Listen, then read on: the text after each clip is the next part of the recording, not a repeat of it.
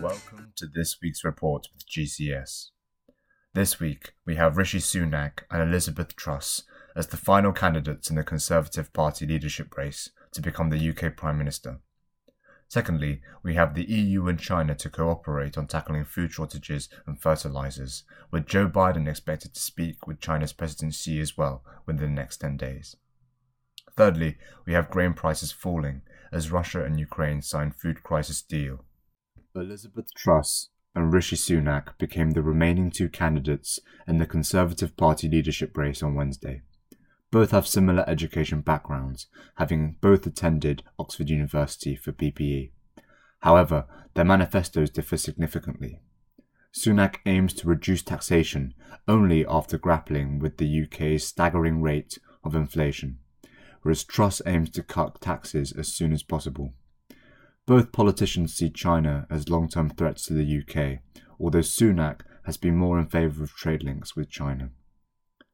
Elizabeth has been a Member of Parliament five years longer than Sunak, and as of Friday, the 22nd of July, Elizabeth Truss led Rishi Sunak 62% to 38% among Tory members on YouGov polls, making her possibly the current favourite candidate to succeed Boris Johnson as the next UK Prime Minister.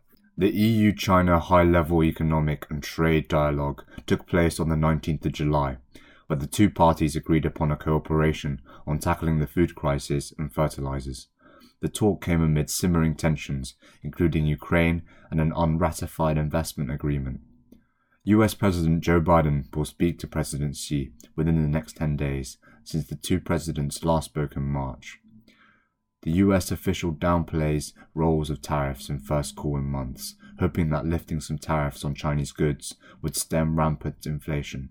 The talks come amid a range of disputes between the countries, including Taiwan, as well as China's trading and military relationship with Russia.